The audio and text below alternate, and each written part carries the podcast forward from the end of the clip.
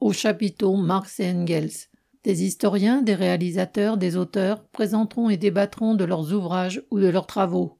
William Blanc, La fascination du Moyen Âge. Mehdi Charef, La lumière de ma mère. Comité des sans-papiers de Vitry.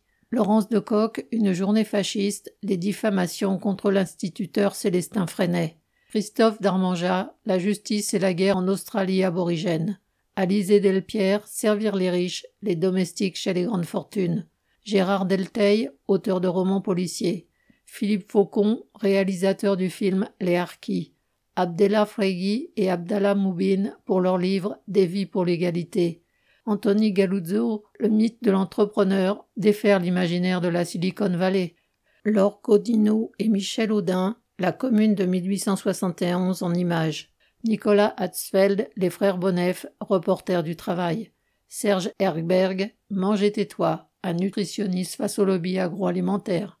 Jean-Yves Lenaour, auteur du documentaire 1871 La Commune, portrait d'une révolution. Anne Marchand, Mourir de son travail aujourd'hui, enquête sur les cancers professionnels. Jean-Jacques Marie, La collaboration Staline-Hitler. Florian Mathieu, L'astronomie et le mouvement ouvrier vers 1900.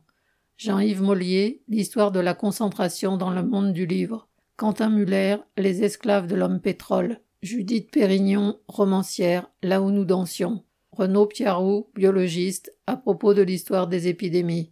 Marc Plocky sur Maurice Ravjus, historien militant. Fabrice Risputi, des Maurice Audin par milliers. Thomas Rose, Les socialistes en France de 1871 à 1914.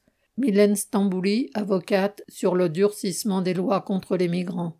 Mathieu Verdeil, réalisateur du documentaire Claude Mackay de Harlem à Marseille.